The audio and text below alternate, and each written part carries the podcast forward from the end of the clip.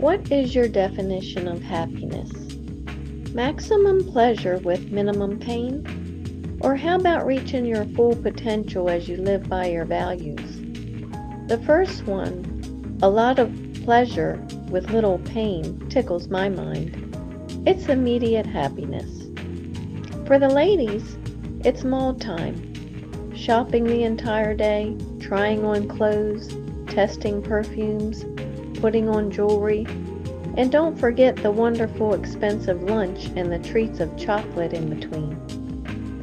And for the guys, it's shopping at the car show, all those snap-ons and gadgets to update your hot rod or monster truck. I'd say these events are paradise indeed. The only pain I can think of is paying the bill when it arrives. The second reaching my full potential while keeping my values, gives you a warm feeling inside as you know you are doing God's work via a long term endeavor. The first is pure pleasure, and the second is passion. The first is self centered, and the second favors personal well being, a meaningful life lived for God to help His people. For you, you look at happiness as a part of your journey. First, you've put your service to God as the goal of the life journey. In doing so, you look for ways that you can assist others in drawing closer to Him. In your journey, there are days of gladness, that immediate happiness, and days of disappointment. And you realize this is true of all journeys. Even participating in a shopping event will have its ups and down moments. For waiting in lines can be uncomfortable, and not receiving a meal quickly after ordering can be unpleasant. But the chat you have with your friend while waiting in line for your turn more than makes up for the inconveniences because such conversations and the time spent together are quite uplifting. You see, you've learned from the Stoicist training to look at happiness as being a trade off with unpleasantness, which you can measure over a short time frame or longer time periods. And as you use longer time periods as your ruler for measurement, you find that your life is quite fulfilled.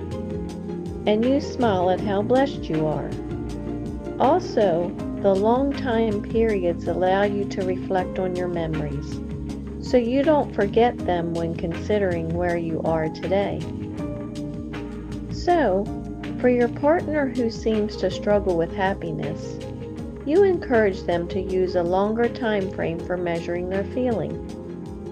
As you chat with them, you address the many positive things they have accomplished over different time periods in their life the obstacles they faced and overcame with pure grit. And you typically see a brighter face from them as the two of you chat. And you remind them that to continue to use this longer yardstick is something they will need to continue to work at, just as you do each day.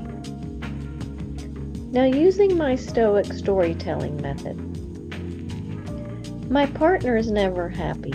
What should I do? True happiness is to understand our duties toward God and man, to enjoy the present without anxious dependence upon the future, not to amuse ourselves with either hopes or fears, but to rest satisfied with what we have, which is abundantly sufficient. For he that is so wants nothing. Seneca. Whoever wishes to save his life shall lose it, but whoever loses his life for my sake, he is the one who will find it. Jesus. I will gauge my happiness using longer periods of time. I realize we search for worldly things to make us immediately happy when true happiness is a state of mind based on reflection over a long period of time. I improved my ability to help my partner by teaching them to use a longer yardstick to measure happiness. Thank you for sharing your mind with me. For your continued success, hear my secret. Gauge happiness over a long period of time to keep those pleasant memories prime. Now relax, control your mind, and be as you wish to seem empowered.